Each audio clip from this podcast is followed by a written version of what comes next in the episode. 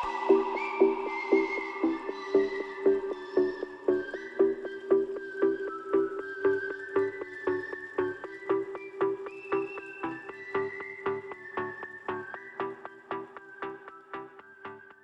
everybody, welcome to Discover French Cuisine.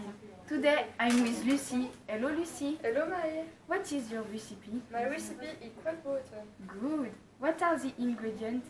The ingredients are 250 grams of water flour, 50 grams of butter, 50 centiliters of milk, 10 centiliters of water, 4 eggs, a pinch of salt, and 2 tablespoons of powdered sugar.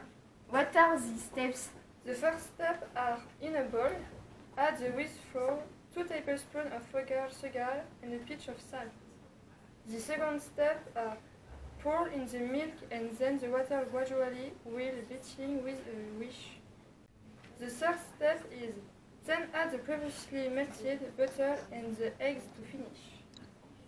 The step 4 is let the pancake rest for 30 to 55 minutes in the fridge. The step 5 is use a pancake pan or a cake maker to make your button cake. Grease it with a knob of butter, then pour a ladle of dough. The step 6 is cook your pancake for about 2 minutes per side and turn it over with a spatula. My chef tips. How to have the lumps for a full profit. Lump trick. You first mix the solid ingredients.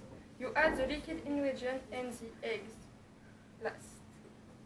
We don't hesitate to refill and pair them with a good cider. It's better. For the gravy, you can also add 5 spoons of cocoa powder in your dough. You will obtain a delicious chocolate pancake dough. For cooking on a pan, I advise you to melt a little butter in a bowl for soak paper towels to cover your pan. You will save a lot of butter. Enjoy! Thank you, Lucie. It is the end of the program. Thank you and goodbye.